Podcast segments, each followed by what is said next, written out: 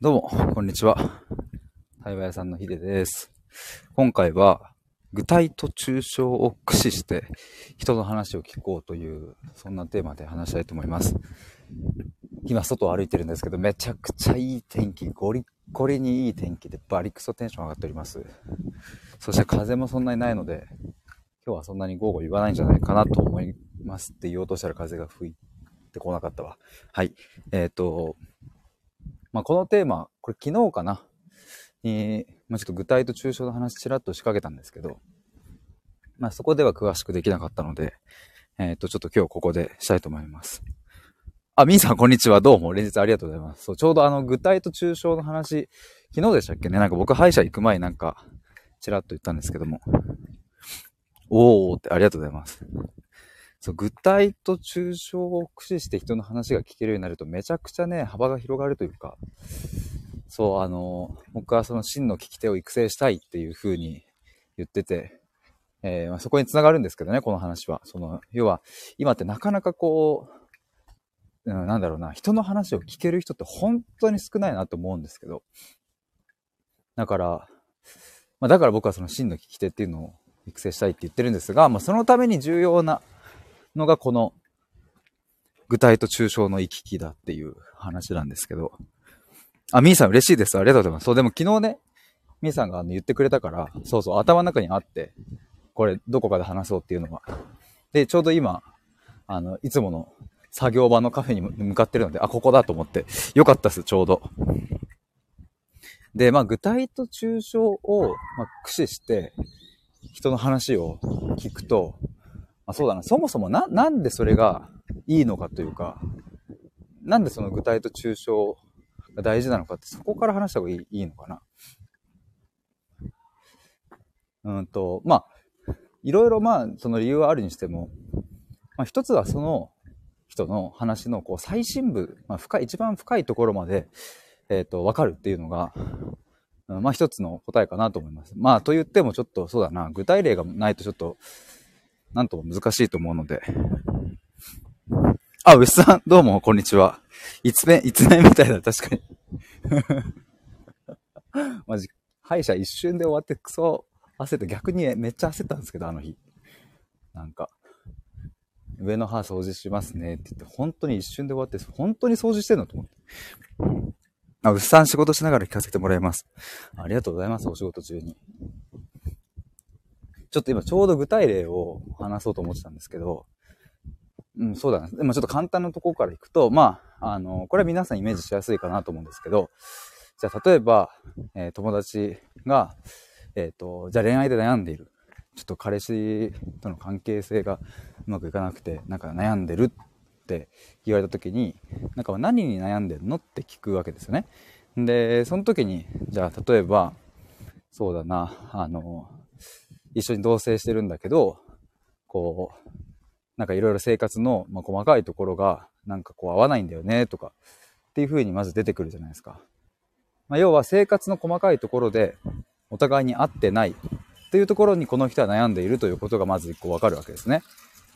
で、これだとまだ抽象的すぎるので、え、例えばどんな感じっていう風に聞くのが、まあ具体に行くっていう、いう風な、まあここイメージしやすいとは思います。例えば？って聞いたら、いや、例えばさ、なんかこう洗濯物とかもさ、みたいな、なんかこれ、ちゃんとこう裏返してるやつはこう元に戻して、で、洗濯機入れてね、みたいな風に言ってもなかなかみたいな。あ、そういう感じね、みたいな。ま具体例1が出てくるわけですね、ここで。牛さん、えー、みーさんと牛、ヒデさんのライブのスタートダッシュ早めて、いや、めっちゃ早く来てくれてめっちゃ嬉しいです。ありがとうございます。あ、そうそう、みさん、例えばを聞くのが具体。そうそう、例えばを聞くのが具体ですね。これはでもすごくわかりやすいとこかなと思います。例えばなんかあるって言って。で、その、じゃあ、じゃあ女の子がね、言ってきますよ。いや、彼氏がさ、なかなかその洗濯物をね、あの裏返しのままやんのよ、みたいな。そっか、みたいな。で、ここで皆さんが、きっとおそらく疑問に思うのは、えっと、たったそれだけで、えー超悩んでるかっていうと多分違うだろうなと思って、え他にも何かある？例えば何か具体的なことなんかあるって聞くのが、えっと、また具体例2になっていくわけですね。でそうするとその子は、いや、他にもさ、みたいな。なんか一緒にご飯食べに行った時に、みたいな。ちょっとおしゃれなとこなのにさ、なんか普通にジャージとかで来るんだ嫌じゃない？みたいな 感じで、いや、これ具体例2になってくるわけですね。みたいな感じで、例えば、なんかあるっていうのを、どんどんどんどん聞いていくわけですね。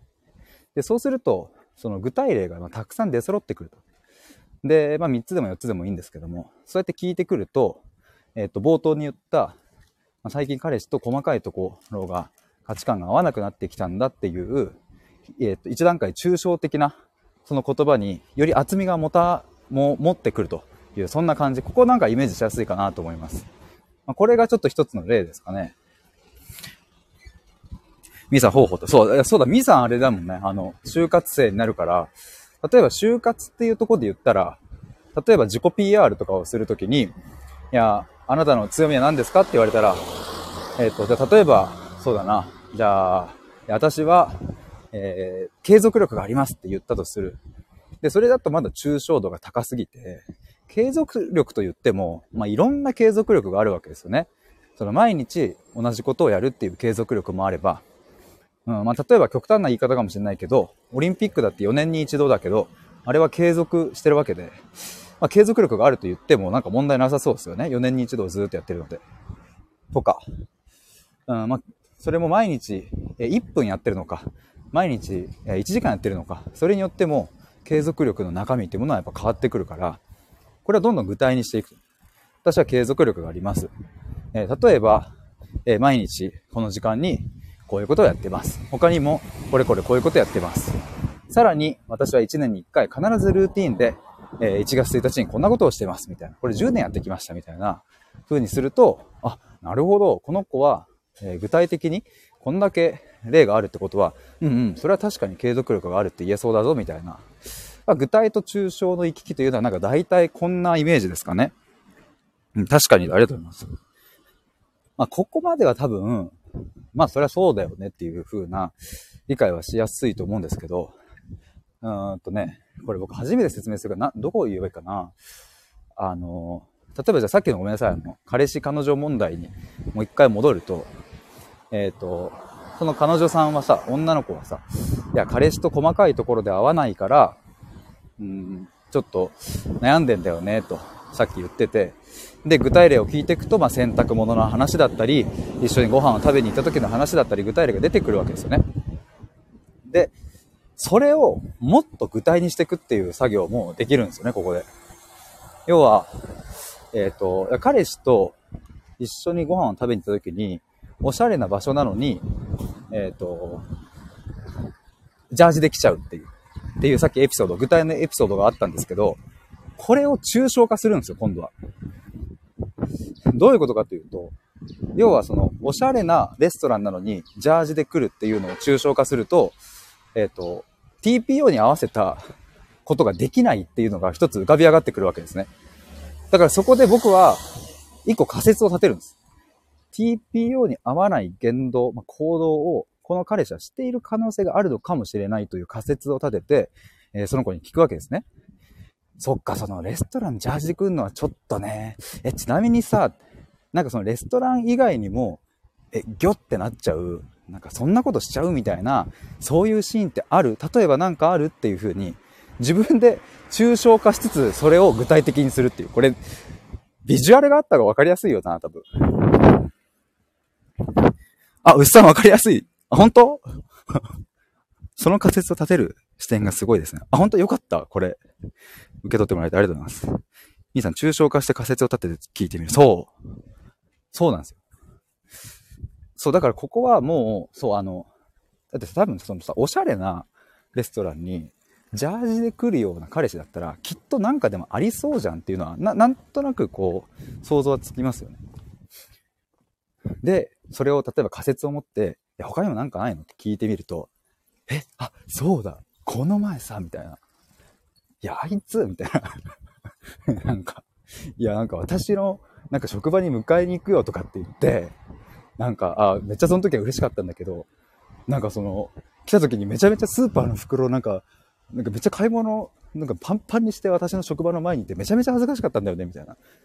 いや、まあ嬉しいんだけど、なんかさすがにさ、みたいな。なんかわかんないけど、そういう、そうなんか、エピソードが出てきたりするみたいな。うっさん、私も TPO を大事にするというか気になる派だからすごくわかります。あ、この、この例でよかった。思いつきの例だったけど。そうでもなんか人の話を聞くときっていうのは、そう、今みたいな具体のエピソードを自分で抽象化して別の具体を聞くっていう、この視点結構大事なんですよね。で、これって、うんと、今のちょっと例を引っ張ると、その、まあなんか、いや、職場に迎えに来てくれた時さ、こうだったんだよねっていう、この話って、うんと、聞いたから出てきたものの、多分聞かないと出てこないんですよね、こういうのは。で、あ、そっか、じゃあこの時点で TPO に合わせた行動ができないっていうことが、2つの事例が溜まってきたわけですね。で、2つあるってことは、もう2度あることは3度ある。もう、多分他にもたくさんあるんですよ。数えきれないくらい。だったらそこをちょっともう少し深く聞いてみるとか。っていうと、例えばまた具体例3が出てきて、いや、あいつさ、こういう時もこうすんのよ、みたいな。で、なるほど、なるほど。確かにそれは嫌だわっていうのが分かりましたっていう風になったら、そしたらそこで次の問いに入っていく感じですね。なんで TPO に合わせた格好や言動をしないとあなたは嫌なのかっていうところを次、僕だったら聞いていくかな。えっ、ー、と、うっさめちゃく、めっちゃわかりやすく言うと、面接の時にパジャマで出席しちゃうみたいな極端だけど。いや、でも本当にね いや、マジでね、そういうやつよ。皆さん確かに聞かないと出てこないですね。そう。あ、まゆさんどうも、こんにちは。なぜその服を選んだのか気になる。彼なりの理由がある。そう、だから、それもね、多分その子が、その女の子側がね、聞けたらまた面白いなと思いつつ、そう、僕がその女の子から相談を受けてたとしたら、なんで嫌なのかっていう、その TPO に合わせた格好を別にしなくたっていいっていう価値観を持つ人もいるわけだから、だからなぜあなたは TPO に合わせた格好をしてこない彼氏のことが嫌なんですかっていうのを、次はそこに問いを立てるわけですね。で、これは、これも実はでも具体と抽象な感じがあって、要は僕は、まあ、たくさんの人と話を聞いてきたから、具体例がたくさん溜まってるわけですよ。その、なんだ？別に TPO に合わせた格好を別にしなくてもまあ別にいいみたいな、いうふうに言ってる人もいると。これ一つの具体例ですよね。じゃあ、こっちの具体例も、なんかもう少し検証してみたら、いや、同じところもあるのか違うところもあるのかみたいなところが、なんかこう見えてくるっていう。でさあ、そこすごく大事だと。あれかな？その、な、なぜ嫌いなのかっていうところかな？その TPO に合わせた。いや、でもね、こ、いや、これ結今日ね、そういえば僕、午前中 YouTube の動画撮ってて、で、あの、何？この後編集して、まあ、今日のね、何時だろう、まあ、7時か8時か9時かぐらいに多分上がるんですけど、そこでもちょっと今日似たような話をしてるんですけど、やっぱ問いを立てるときに大事なのは、えっ、ー、と、論理としては一見正しいものにちゃんと問いを立てるっていう。だ TPO に合わせてた格好してこない彼氏って、まあなんか確かに、パッとこう反射的にはそれは嫌だなって思っちゃうのもあると思うんですよ。その、すごい高級レストランに、えー、アディダスのジャージで来ましたってなったら、ええー、みたいな。さすがにないわみたいな。でも、で、それが嫌だっていうふうに思う人と思わない人がいるだろうという仮説のもと、なんであなたは嫌なのかを聞くっていう。これ結構大事ですね、ここは。ちょっとまた具体と抽象の方に戻すと、そうだな、なんか他にもあるよな。具体と抽象。抽象化ができると、ちょっと話変わりますけど、共通点を洗い出すのが多分上手になってくるっていうのがあるんですよね。昔僕よくあの、社会人になってから、大学生の時もかな、なんか遊びで、えっ、ー、と、やってたのが、なんかこう、二人とかでね、じゃあお前は、なんか、えー、例えばそうだな、うんと、鉛筆であるみたいな。で、ヒデは鉛筆であるっていう、このロジックを説明せよみたいなことをなんか遊びでやってたんですよ。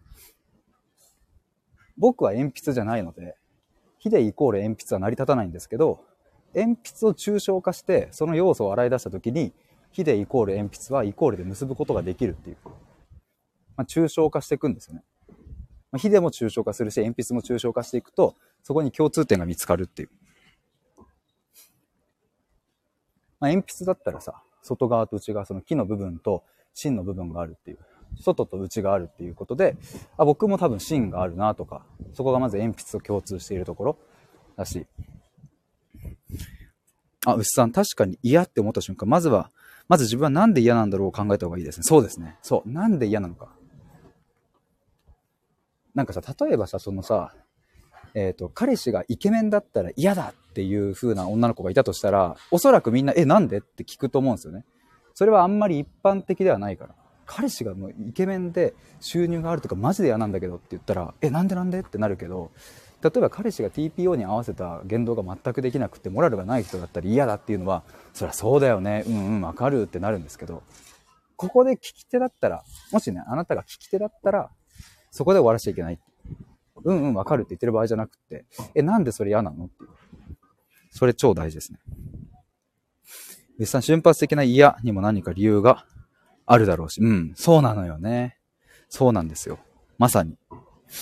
前さん、TPO を無視した彼を見て彼女がどうしたのか気になって聞いちゃうかも。彼を見て彼女がどうしたのか気に、うん、内面の具体的なところを話さないと深い話はできないように最近感じまあ、それはもう間違いないですね。内面の具体のところ。嫌から、みさん、嫌から自分が見えてきそうです。嫌はね、ほんと、大事よね。マジで。だから結構そこのセンサーは聞き手だったら逃しちゃいけないって瞬間的な嫌とか、え、だって嫌じゃんみたいな、そういうのは逃しちゃいけないなと思いますね。まやさん、嫌の中にはいらん、いろんなのが詰まってって話聞くの楽しいよね。楽しいですね。そう、しかもでもその、そんなこと聞かれないのでね、人には。なかなかなんで嫌なのとか。うん、嫌イコール、その人の大事にしてるものが見える。うん。そう、信念の、信念があったりするからね、そこには。いや、めっちゃわかるな。でもそう、具体抽象のさっきの話で言うと、そうさっきの、まあ僕は鉛筆であるみたいなこととか、あの、これは結構ね、いいトレーニングになるなと思いますね。瞬間的に。じゃあ、えっ、と、あなたは、うんと、じゃあ牛さんは 牛じゃなくて、えっ、ー、と、そうだな。じゃあ、トンボであるみたいな。ってなったら、じゃあ、私とトンボってイコールで結べないけど、どこかに共通点ないかなって探していく。目は2つあるとかも共通点だし、生き物っていうの、そこれも抽象化ですよね。トンボと牛さんは生き物だっていうところで抽象化していくと、まあ、イコールで結べる。ああと、羽があるっていうのももしかしたら、えー、言いようによってはいけるかもしれないですね。あの、あの牛さん自身に、私はこう羽を持ってて、こう羽ばい羽ばたいていくように生きている、そんなイメージなんですっていうのが牛さんの中にあれば、トンボと共通点があるなとか。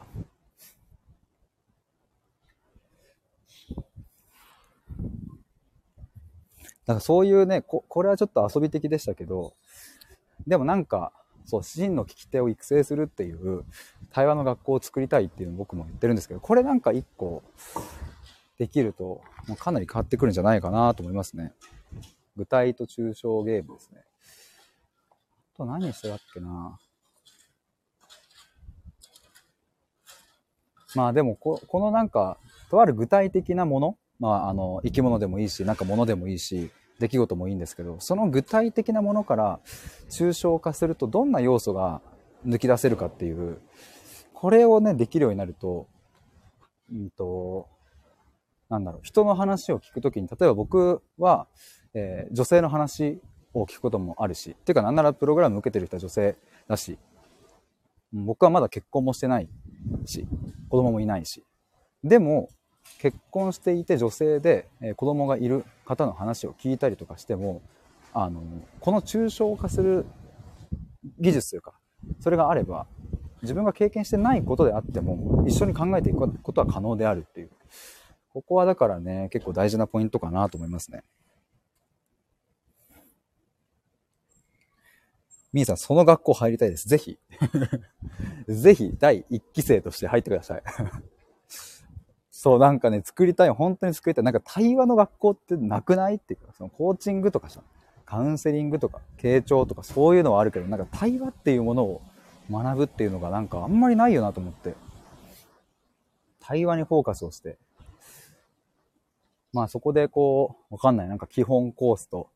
え聞き手になりたい人向けコースとなんかあってもいいのかもしれないですね。別に仕事にしたいわけじゃないけど対話ができるようになりたい人と、いやもう対話っていうものをもう仕事にしてカウンセリングとか、うん、そういうものをもっともっとこう自分の中に定着させて仕事を受けたいっていう人もいるだろうし、うわ、目の中に虫入った。うわ。目ん玉に虫入ったんだけど。きっつ。何これ。きついわ。まいさん、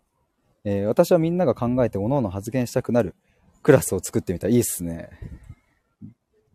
前のミシェルさんのね、トークイベントとか、各々みんな発言してってね、ああいうのも面白かったですよね。みさん、あら大丈夫ですか？いや、マジさ、しかもさ、なんかさ、小映えみたいなのちょっと柔らかいからさ、うわっと思ってこう弾こうとしたらなんかちょっと潰れちゃってて、うわ、うわ 虫悪い。マジさん、ヒデさん、保健室の 先生に向いてる。向いてるんですか僕、保健室の先生。保健室の先生、男パターンってあんのかな？なんかもう完全に女性のイメージしか僕なかったですけど。まやさん。で、私が先生やってクラスを持つっていう。いやーね、いや、そう、なんか、ちょっとサバカの方でもなんかツイートしてたんですけど、なんかその、今までその方法論というかね、どうしたら対話というかね、人の話を聞けるようになるのかっていうとこの方法手法まあこういう風にするといいよみたいなことってあんまり言ってこなかったし、そもそも方法論よりも、あなたなぜ対話をしたいのかとか多分そっち側で聞いちゃうし、ですけど、うん、昨日もね、その牛さんと、あの、ミさん来てもらったとこでも話したけど、確か、多分、ね。結構やってたことはいろいろあって、その自分が就活生の時は、あの、胸ポケにスマホを忍ばせて、で、勝手に録音して、で、まあ自分で聞くようにね、引き返したりして、自分の言葉がいかに曖昧で、いかに相手の質問に答えてないかっていうのを、うん、なんか録音で、その大学3年生の時かな、にずっと聞いたりしてて、で、まあそこら辺でのこうトレーニングもやってたし、あといかに結論から答えるかっていうことのトレーニングもやってたし、で結論から答えましょうってよくね、就活生、ミーさんも多分これからね、もしかしたらいろんなところで言われるかもしれない。その、質問に対して、まずは結論から言おうみたいな。先輩も言ってくるかもしれないけど、結論から答えるって結局何なのっていうのが、意外とそこまで教えてくれる先輩は多分いなくって。で結論から答えるっていうのは、その結論、うん、一番抽象化したポイントから言ってくみたいな。まあ例外はありますけどね。だから、そう、具体と抽象の話がもろそこに生きてくるというか、最も抽象化できるところから話していくのが、まあ、ベースの答え方ですね。も、あの、時に違う答え方もあるけど。だから僕というものを最も抽象化したら何だろう生き物とかなのかな多分人間よりも抽象化した生き物だし、あ、ももっと生物学的にとか言ったらもっと上はあるんだろうけど、まあ、僕は生き物であり、その中でも人間ですと。で、人間の中でも日本人で、えー、中でも僕は千葉県にいますみたいな。で、その千葉県の中でこういうことやっててっていう、どんどんどんどん具体的になってって、え今は対話屋さんという仕事をしているという、まあそれは別にね、あの、面接では生き物ですとは言わなくていいんだけど、まあそれくらいの抽象度を、うん、いかにできるかっていうね。みさん、はいと。うさん、自分の声の録音とか自分が話したりしてるところを撮影して見返すの大事ですよね。それもやったなやったやった。なんか、それ大事ですね。僕も自分で撮影してさ、友達に撮影してもらったりして、めちゃめちゃ型とかそういうのも分かったし、みさん、ああ、なるほどと。まゆさん、質問に答えられない時ある。みんな見返してるのすごすぎ。ちょっと恥ずかしさあるけどね。うさ、持ってるよりも猫背だったり、笑ってるつもりが笑えてなかったり、滑舌が良くなかったりに気づけて愕然と しますが、意識変わります。わかる。猫背なんだよね、本当に。その猫背は、ちょっと、自信ある風には見えないわって自分でも思う。それ見返すと。みーさん、結論イコール抽象化するということなのかな。まあ、そうですね。あの、解釈はいろいろあるとは思うんですけど、あの、こと、面接とか、就活においては、それで間違いないんじゃないかなと思います。基本はね。だから、例えば、うんと、自分のさ、強みとかさ、自己 PR とかも洗い出すときに、さっき言った、継続力があるとか、情熱がありますとか、行動力ありますとか、いろいろそういうのが出てくるけど、結局のところそれ一言で言ったら何なんっていう風に考えていくと、あ、もしかして私って誰にも負けない信念があるのかなみたいな。とすれば最も抽象化すると、その誰にも負けない信念がありますっていうのが結論になるわけですよね。自己 PR でいうところは。で、誰にも負けない信念がありますっていうのを、えっ、ー、と、それだけだとちょっと薄いから、で、その信念があることによって、例えば私は継続力があるし、情熱があるし、実行力があるし、人を巻き込む力があるし、みたいな風に、どんどんそう細分化していくんですよね。だから実はその継続力がありますっていうのは、私の強みの具体例の1個でしかやっぱなかったりするから、それをもっと抽象化していったら私は結局のところ何なの？みたいな。それができると面接最強になると思います。具体と抽象の、その、まあ、ロジックツリーとかって言ったりするけど、その幅というかね、階層がめちゃくちゃ増えれば増えるほど、どこから質問されても基本的には答えられるっていう。まやさん、具体的に話す人と抽象的に話す人いるけど、どちらも面白い。何言ってるかわからないって、それくらい相手が自分の世界で話してるってことで、確かに。何言ってるかわかんない。でも何言ってるかわかんないって面白いですよね。なんかね。やっぱ。言葉としては理解できるのに、みたいな。みさん、自分を突き詰めていくと何になるのかって感じがします。そうですね。そうそう。面接においてはそこめっちゃ大事ですね。就活。結局のところ何っていう。だからそれって例えば志望動機とかもそうね。志望動機もその結局のところなんで志望したのっていう。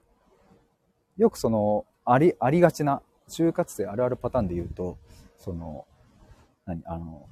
御社の理念に共感しましたみたいな。この部分に共感して、だから私はここで働きたいっていう風に作っちゃう人もいるけど、共感したのはあくまで、その、もうちょっと具体の話であって、だから何なのっていうところの方が全然大事で。てか、むしろ共感するっていうのはまあ、ベースといえばベースだし、そもそもなんで共感したのっていう方が大事。それで言うと、例えばね、さっき言った、私にはこういう風な世界を作りたいっていう信念があります。だから御社の理念に共感してここでやりたいっていう風にした時にはそこには説得力があるけど、共感したから応募しましただと、それじゃ薄いよねっていう、まあ、言葉で聞くとね、それはそうでしょうってなるんですけど、意外とみんなここがすっぽ抜けてしまうっていうのはありますね。まやさん、みんなはどんな志望動機書いた？どんなん書きましたか？皆さん。僕何書いたんだろう。なんか。え、だって待って、何年前だっけ？大学、え、今年、え、まあ何年前だ？大学。3年とか21歳ぐらい ?7 年前。下手したら8年前とか。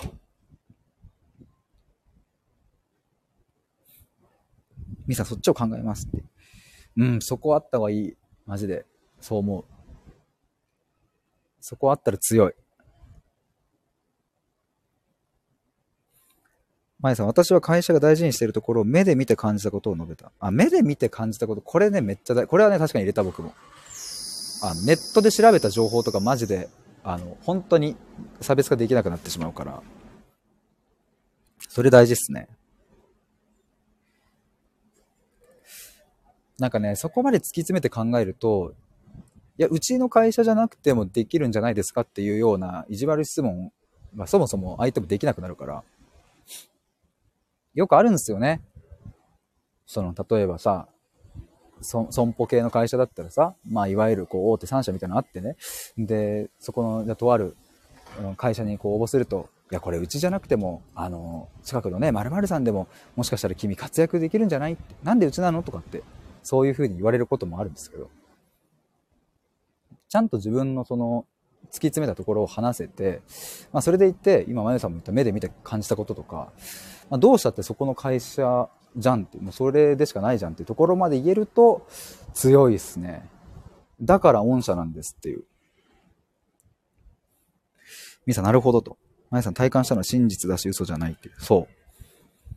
あ、牛さん、自分は将来こうなりたいと考えているに、その、丸に、そのためにこれが大事だと思う。一言で。丸3、それを身につけるために今〇〇をしている。丸4、その私の強みが御社で活かせる。みたいな言い方しています。おーでもやっぱさ、ね、結論に来るところってそういう部分よね、なんか。自分としてどう生きたいかっていう。まあ、3、40年前だと、その、お前がどうしたらいいかなんて知らねえよ、みたいな、そういうことだったのかもわかんないですけど、僕の親父とかのね、世代とかだと、5、60代とか、いや、でもね、ここマジで大事だと思う。結局ね、特に新卒採用なんて会社も、その新卒の子に、そのスキルとか経験とかはもう1ミリも期待してなくて、この子にポテンシャルがあるのかとか、どんな思いなのかとか、やっぱそこに興味があってね。で、その言葉にどれだけやっぱこう、思いが乗ってて、本当かどうかというかね。まあ嘘でも言葉言えちゃうから、そこがこう、分厚みがあるかっていう。ここ見てるからね。牛さんのこれいいっすね。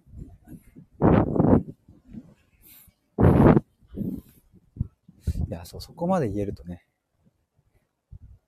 いや、そう、だから結構ね、就活は、その、今回のまあテーマにすると、その具体と抽象を駆使するための、めちゃくちゃいい練習場所だとは思いますね。特に自己 PR とか応募動機とか考えるときって、結局一言でって、あ、これ大事かも。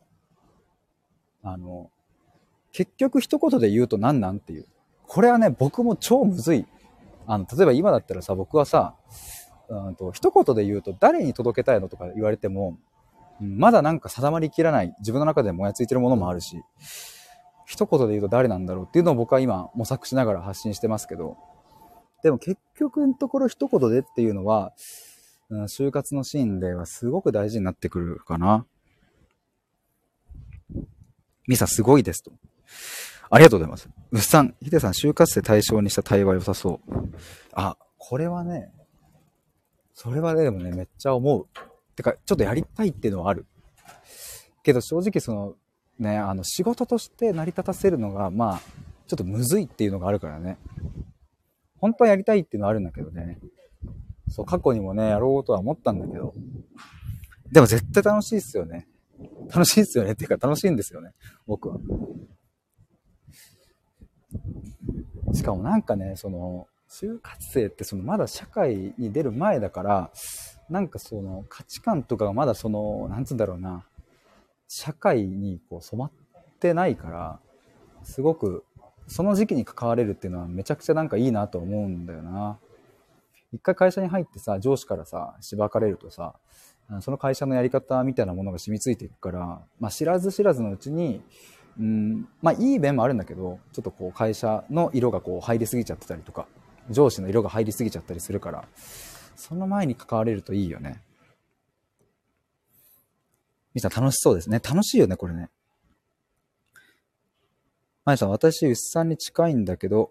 私は自分が成長することに強い思いがあるというアピールを最後にした。ほうほうほう。雇った方がいいですけどっていう気持ちでいた。なるほど。それ大事ですね。雇った方がいいですけどっていう。そこまで言えるだけの、まあ、自信があるっていうのが多分もうわかると思うのでね。そこまで言えれば。さん、大学1年生対象みたいな。やりたいね。僕のだから、今の活動がもっと安定してきて、うん、来たらそういう領域にするのもいいよね。なんか趣味の一環でできるくらいの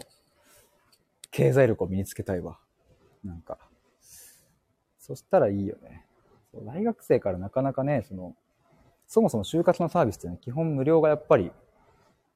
あの、あれだからね。あれだからね、その、あれだから。ベースだから。まあ、転職市場とかも基本そうですもんね。なんか。キャリアコンサルタント、まあ、あの、相談するとかも基本無料だからね、大手のやつとかは。まやさん、いや、保健室先生って。実は、まゆさんね、私雇雇わないともったいないよマインドは常にあります。うんうん、そうなんだ。みさん、就活無料サービス多くてびっくりします。そうなんですよ。もう無料で無料で、もうどんどん無料化して無料化して、で、結局、その、そういうのを無料で提供してる会社は、あの、企業からお金をね、いただいてるっていうケースがまあやっぱ多いからね、基本はね。その就活生とかからもらわずに、その就活生をとあるベンチャーとかの会社に、まあ、斡旋して、その斡旋料でそっち側の会社からお金をもらってるっていう。だからそうなってくると無料はいいんだけど、結局その会社の目的は、うちが抱えてるクライアントさん、要は、えっ、と、提携してるお客さん、その会社に、その無料で来てくれた就活生を、まあ、うまいことそっち側に流すっていうのが、最終目標だったりする会社もあるから、一概にね、あの、言えないけど、うん、うんって感じはあるよね、僕は。まあ、今ね、そういう、その、えっ、と、斡旋ありきの転職支援とか就活支援っていうのは、ちょっと微妙くないっていうのがあり、えっ、と、そもそも求人を紹介しない要は直接お金を、まあ、就活生だったり、ね、その転職する人だったりから、直接お金をいただいてっていうビジネスビジネスも出てきたけど、ね、出てきたけれど、そうなってくるとやっぱそもそもお金が高くなったりするしね、みたいな。ミサ、なるほどと。まあ、ヒデさんを頼ってる人たちはどんな人がいるの？客層みたいな。基本的にはね、年、客層で言うと、どうだろう。まあでも今、プログラム受けてくれてる方は24歳の女性と25歳の女性と、えー、あと40代の女性の方で、だから結構ね、女性がやっぱ多い。まあなんでか、去年も、あの、いろいろこう、僕のさ、対話のコミュニティとかも去年やってたりとか、単発で相談受けてたりしたんですけど、コミュニティとかもね、全部で合わせると二十数人ぐらい、その1個目のコミュニティと2個目のコミュニティで合わせると23、4人ぐらいかな。うち多分ね、20人ぐらい女性なんですよね。だし、対話のなんか申し込みしてくれた人も、えー全員女性ですね。舞さん、みんな恋愛？いや、むしろみんな恋愛じゃないですね、入り口は。あ今受けてくださってる方は、恋愛のことが割とメインに上がってきてはいますけど、相談の入り口としては、なんかそもそも今後どう生きてくみたいな、生き方、本当に今の会社でいいのかとか、まあそれこそ今の彼氏でいいのかとか、まあ、なんか全体的にこの方向性でいいのみたいなところへのモヤモヤ感とか、うん、だから漠然とした将来への不安感だったり、えっ、と、もうちょっと直近のこの、直近1年とかの動き方とかに、うん、なんか答えが出せないみたいな、そういう人とかが割と多いのかな？去年とか見てると。前さん、恋愛じゃないの？面白いと。テーマでかすぎか、自分の人生、振る舞い方の方向性ってこと？うーん、人生、まあ、振る舞いの方向性っていうとちょっとわかんないな。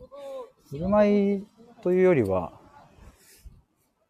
なんだろうな。うん、まあ、ちょっとこれも抽象的になっちゃうけど、今の自分の日々の生活、うん、働き方、え恋愛、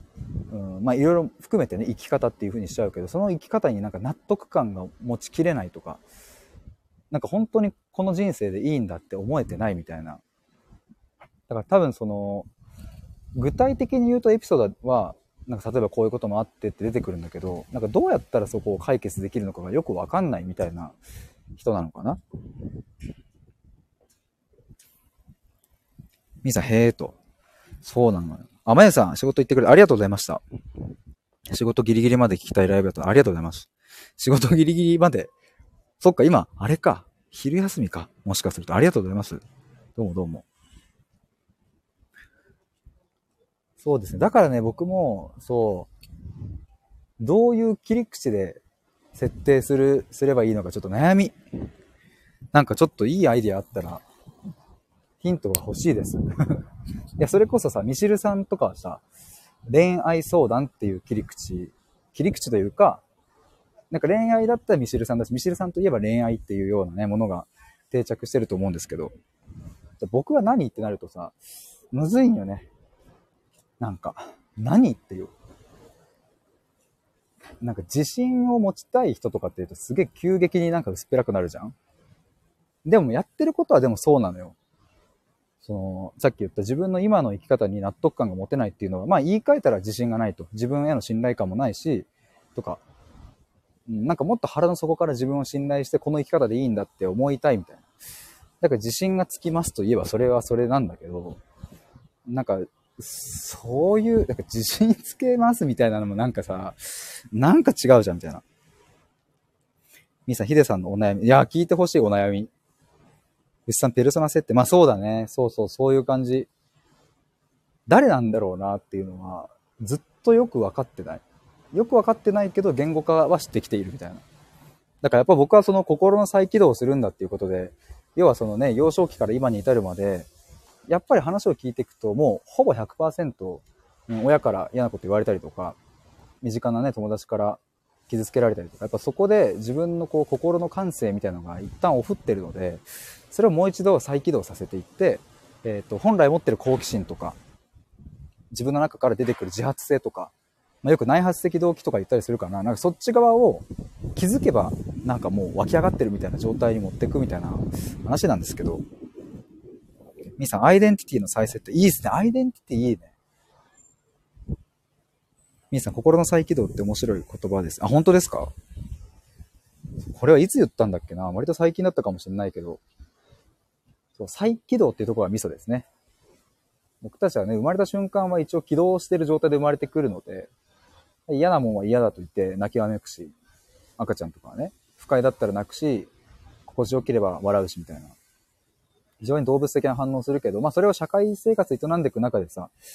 みんなどこかで、うん、本当は嫌なんだけど、うん、ニコニコ笑っとくとか、なんかそういう風に、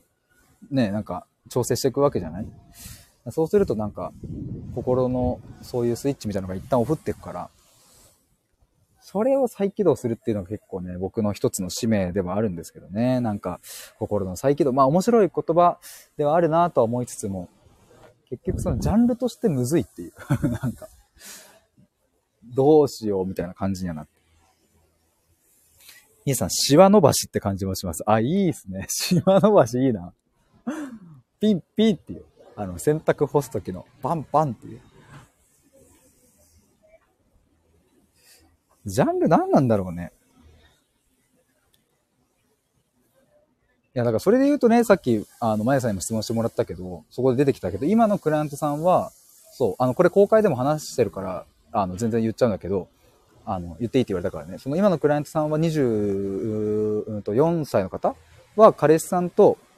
うん、まあ、別れたいんだけど、かといって別に嫌い、もう大嫌いで別れるとかじゃなくって、ないから、すごい難しいと、それが。情もあるし、好きなとこもあるし、みたいな。ここどうやって折り合いつけていくっていうところとかを話したりしてるんですよね。で、それをなんで、まずそもそも別れたいのに切り出せないかっていうところを深掘りしていくと、実は高校時代の経験とか、えー、親子関係とか、なんなら母親の母親と、そのおばあちゃんね。おばあちゃんと母親の関係性から自分がずっと考えてきたこととか、愛のテーマになっていったりして、そう、だから、うんと、まさか恋愛からそういうおばあちゃんの話になったりしていくわけですよ。だから、まあ、テーマで言うとね、むずいんですよね。それは恋愛の相談かというと、恋愛相談とも言えないし、でもまあ、便宜上なんて言うのって言われたらやっぱ恋愛相談ではあるんですけど、みーさん、アイロンかけるみたいな。いいっすね。アイロンかけるのいいな。みーさん、へえと。そう、いや、だから僕はもう、ちょっとその、こういうことやってますっていうのが、うんと、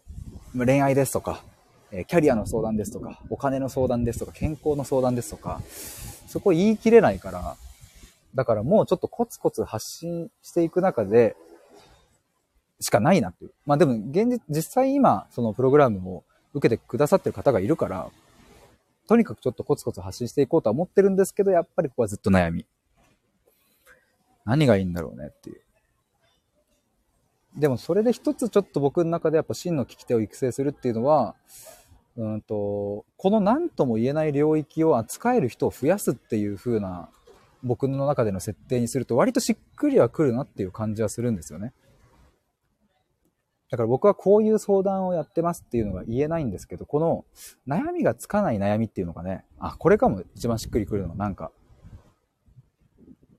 多分相談者さんも、これって何の悩みかよく分かってないっていう悩みを持ってこられてます、きっと。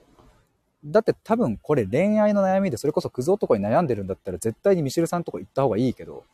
そうでもないんだよな、みたいな。確かにクズ男かもしんないけれど、みたいな。恋愛だけなのか、これ、みたいな。牛さん、ヒデさんはどういう方々と関わっていきたいですか？ありがとうございます。でもね、今ね、言ってて思ったけど、やっぱそういうところだわ。なんか、悩みにならない悩みあ、違う違う、名前のつかない悩みを抱えてる人ってやっぱ多いと思うんですよね。あ、だからそうだ、これ思い出した。前言語化したのは、こう空虚感、なんとも言えない空虚感を抱えてる人たちとか。僕、こういう人たちに来てほしいんですよね、なんか。で、空虚感っていう言葉になると、ちょっとこう、なんかぽっかりみたいな、穴が開いちまったぜみたいな感じに捉えられる方もいるかもしれないですけど、あんまりそういうイメージというよりは、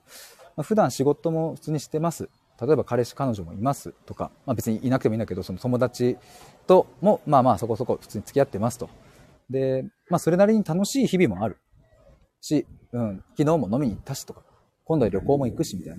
充実してる瞬間もあるけど、なんか空虚さが残る。なんか心が満たされないみたいな、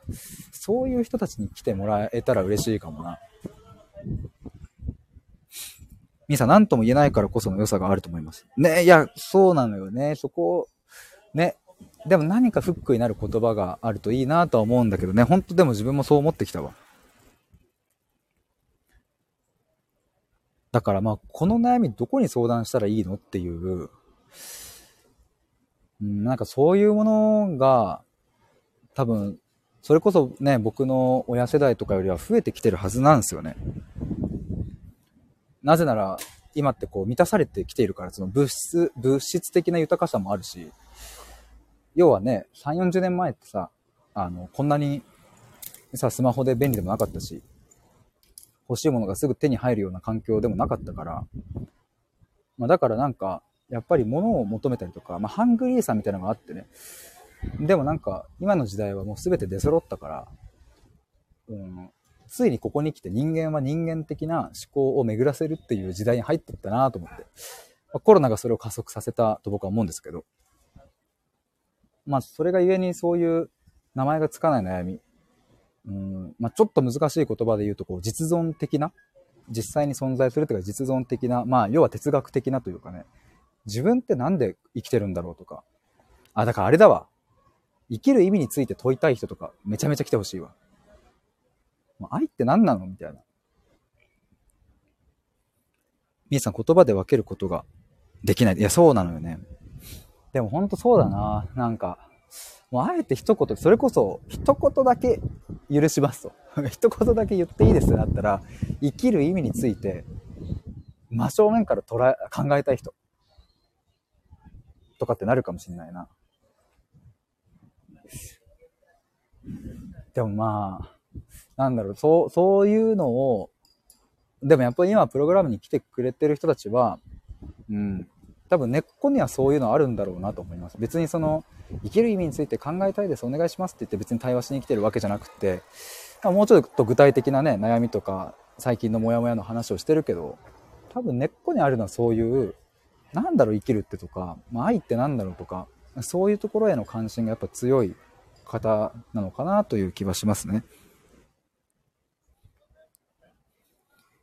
でもね、これがまた難しくてね。じゃあこれをさ、なんか生きる意味について考えてる、考える人ですみたいにさ、対話する人ですみたいに表現し始めると、なんかそれはそれでまたね、なんか、本当に合ってんのかなってなったりするから、むずいっすね。どうしよう。いや、でもなんか、うん、一人でこれをやっててもさ、別にいいんだけど、僕が死ぬまでね、これは対話し続ける。それでいいんだけど、でもせっかくやっぱり僕が今までね、もう本当に200人以上の人と対話をしてきて、培ってきたベースがあるから、で、いや、こうやって聞けばいいのにっていうもどかしさ、その、世の中のカウンセリングとかコーチングとかそういう対話のサービスをやってるその、まあ、業態に対して、いや、その聞き方じゃダメじゃないっていうやっぱ問題意識とかがあるから、だからやっぱ僕はその、今あるコーチングやカウンセリングやそういうものに対する、僕の一つの対抗策として対話の学校を作り、対話っていうものがもっと身近になって、うんで、うんとまあ、さっき言ったようにその仕事にしたいわけじゃないけど、まあ、家族内で対話をしたい人とかのためにもなったらいいし、うん、僕みたいにその言葉にならない名前のつかない悩みその領域は使える人たちがこの世に増えたらなんか相談先がまず1個増えるっすよね。これは恋愛の悩みでもないしお金の悩みでもないし何の悩みなのかもよくわかんないしでもこれ家族にも相談するわけにもいかないし友達にわざわざ言う話でもないよなみたいな誰に言ったらいいんだろうあ、そうだ、対話屋さんだってなったら僕は一番嬉しいかも。みさん、うんうんと。うさん、一般的に対話がピンとこない人が多いのかなと思いました。来ないっすね、対話って。うん、めっちゃわかる。これね、前ね、誰だっけな、サトシさんかな。対話っていうものをもっと身近に、あれかな、ミシルさん？いや違うな。でもなんか誰かと話した気がするな。対話っていう言葉をどうしたら馴染みがない人に身近にできるかみたいな。でも僕がたどり着いたのは深い話っていう。深い話だったらまあピンとくるよね、みたいな。対話って何か一言で言えば、うん、うわ、深い話だわこれはっていう。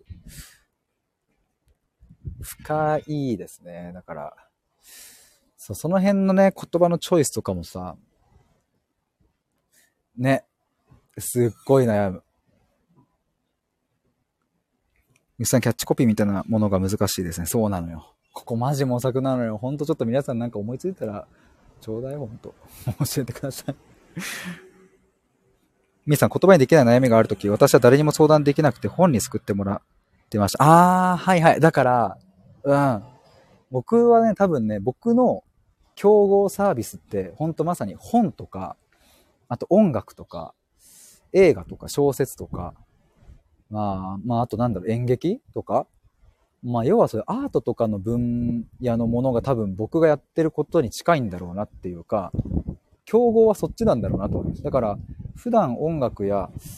そういう本とか映画とか、そういうところにそれこそお金を落としてる人たちが、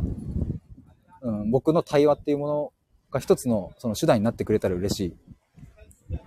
多分そのカウンセリングとかコーチングとかもうちょっとこう明確なさ、目標達成したいですとか、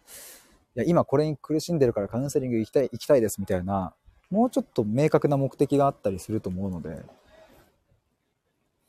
まあ、そうじゃない、うん、領域ですよね。だから、僕も何かこう対話を通して、じゃあこの目標を設定して実践してみましょうとか、なんか来週じゃあまた反省しましょう。なんか、あの、何、やってみた結果、今後どうしたいかもう一回計画練り直しましょうみたいなことは本当に一切やんなくって、うん、それよりも本当、なぜあなたはそれについて関心があるのかとか、なんであなたはそこに悩みがあるのかっていうのを、本当に丁寧に丁寧に、あの、言葉を丁寧にこう深掘りしていくっていう、それだからね。だからやってることはその、なんだろうな、本来言葉に普段してないものを対話によって言葉にしているから、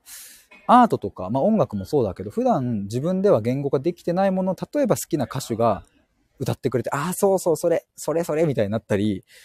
例えば音楽を聴きに行って、なんかオーケストラ聴きに行って、ああ、それそれってなったり、なんかその言語化できない領域は使ってるのがやっぱアートだから、だからそこなんですよねっていう。みーさん言葉にでき、あ、これは言うのか。うっさん、脳内ほぐし屋さん。ええー、面白い。みーさん、脳内ほぐし屋さんめっちゃわかりやすいですよ。なんかよくわからないけど悩んでる人へって感じです。そう。そうなんですよね。そうなんですよ。脳内ほぐし屋さん面白いね。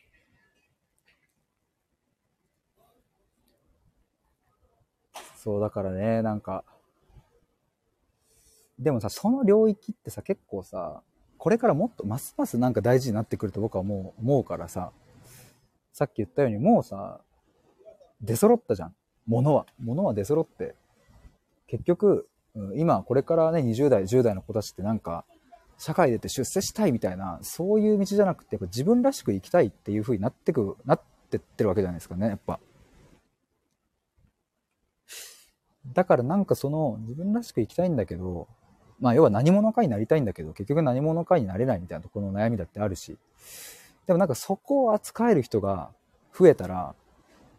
いいじゃんっていう、なんか世の中いい方向行きそうじゃないみたいな。やっぱ働きたくないんだけど働かなきゃとかさ、やっぱあるじゃないですか。でもそういうこう若い人たちの中にある、それはね、働かなきゃいけないの分かってるけど、働きたくねえわ、みたいな。その感覚って多分、もう4、50代の人には多分そんなによく分かんないと思うんですよね。ともっと言って60代とかおじいちゃんおばあちゃんになると。だって働かなきゃ生きていけなかった時代だったからさ、物も手に入んなかったから。でも今それがいろんなサービスがどんどん安くなって、ね、あの、昔はさ、おにぎり1個食べるのも大変だったけど、戦争時代とか。それが今コンビニ行けばね、おにぎり食えるわけだし、まあ、そうなってくると、働くっていうことへのモチベーションとかも持ちづらくなったりとか、じゃあやっぱ結局自分がどう生きたいかっていうところが大事だよなみたいになってきて。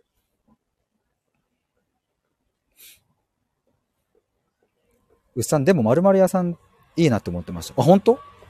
それは良かったな。前ね、探求屋っていう風に言ってたんだけど、探求はさすがに分かりやす、分かりにくいと思って、対話屋さんにしたんですけど。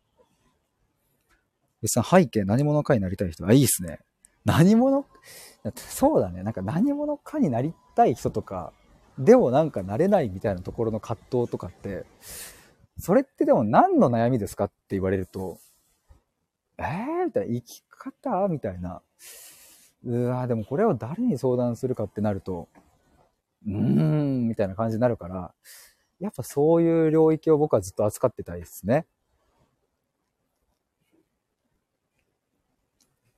皆さん悩んでいるとき自然世界と関わるのも大事だと思ってます。あ、めっちゃわかる。僕も、あの、野生の森とか入ったときめっちゃ感じた、それ。なんか、いいっすよね、自然の世界入るとさ。だからやっぱそういう感覚に訴えがかける感じですよね。そうそう。いや、だから本当それで言うと僕の競合はさらに言うと自然かもしれない。言葉を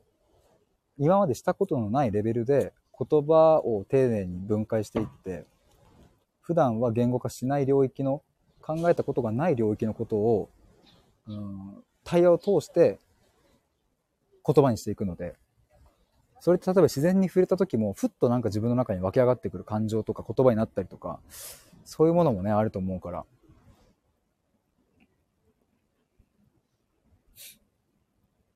さ、ミシルさんも取り扱えるジャンル多いけど恋愛に絞ってやってますよ。そうそうそうね。ミさん、自然が競合って自然が競合かもしれない。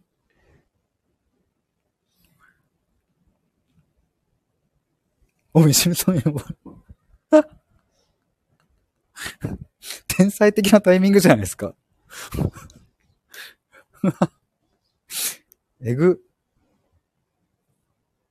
本当にタイミングえぐいっすね。ミさんめっちゃ笑いました。ミさん、ミシェルさん、こんにちは。いやー、そう。ちょっと僕の悩みを言っておりました。ミシェルさんにもちょっと今度相談したいっすわ。そう呼んでくださりありがとうございます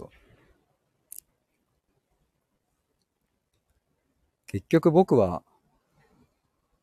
なんか、どこがフックになるのかっていう。でもなんかね、自分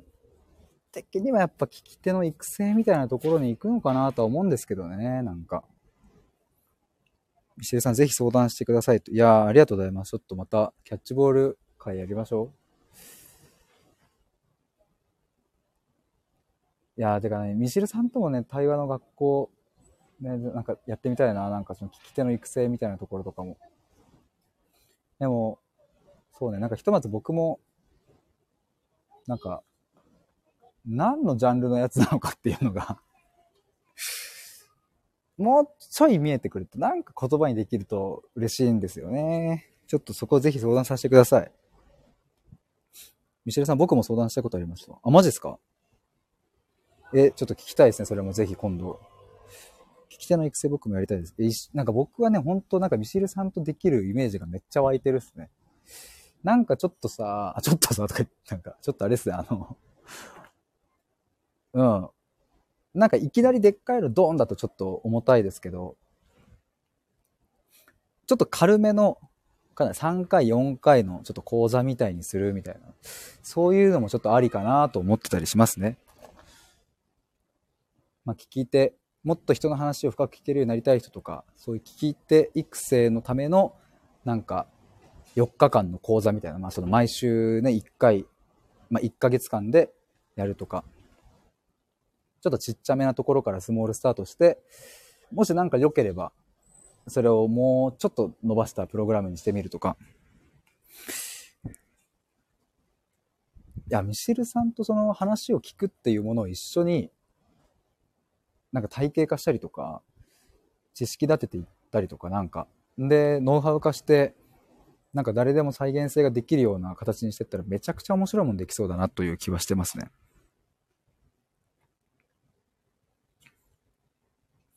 牛さん、ヒデさんとミシルさんの対談みたいな、僕らの時代みたいに話してるやつ YouTube に上げたら、ああ、それ面白い。やりたい。ああ、それいいっすね。対談ど、いや、もう、いや、やりたい。絶対楽しい。ミシェルさん、聞き手の育成って聞き方だけのフォーカスじゃないですよね。多分、うん。もう本当にそうです。はい。間違いなくそうなんです。本当にそうなんです。そう。だからミシェルさんとだったらできるっていう感じがしてましたね。だからその、多分、イメージしてるより、聞く、なんだろうな、こう質問はこうした方がいいとか、まあそういうのもあるかもしれないけど、それよりももっと土台のところのなんか、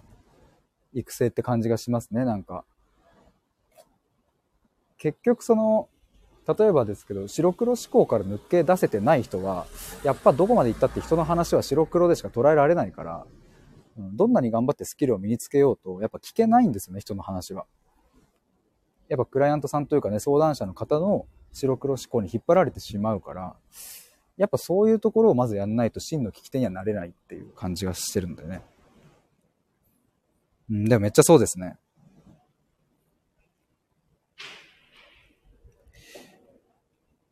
そう、7月9日、ちょうどあれですね、もうそろそろ1ヶ月後ぐらいになったので、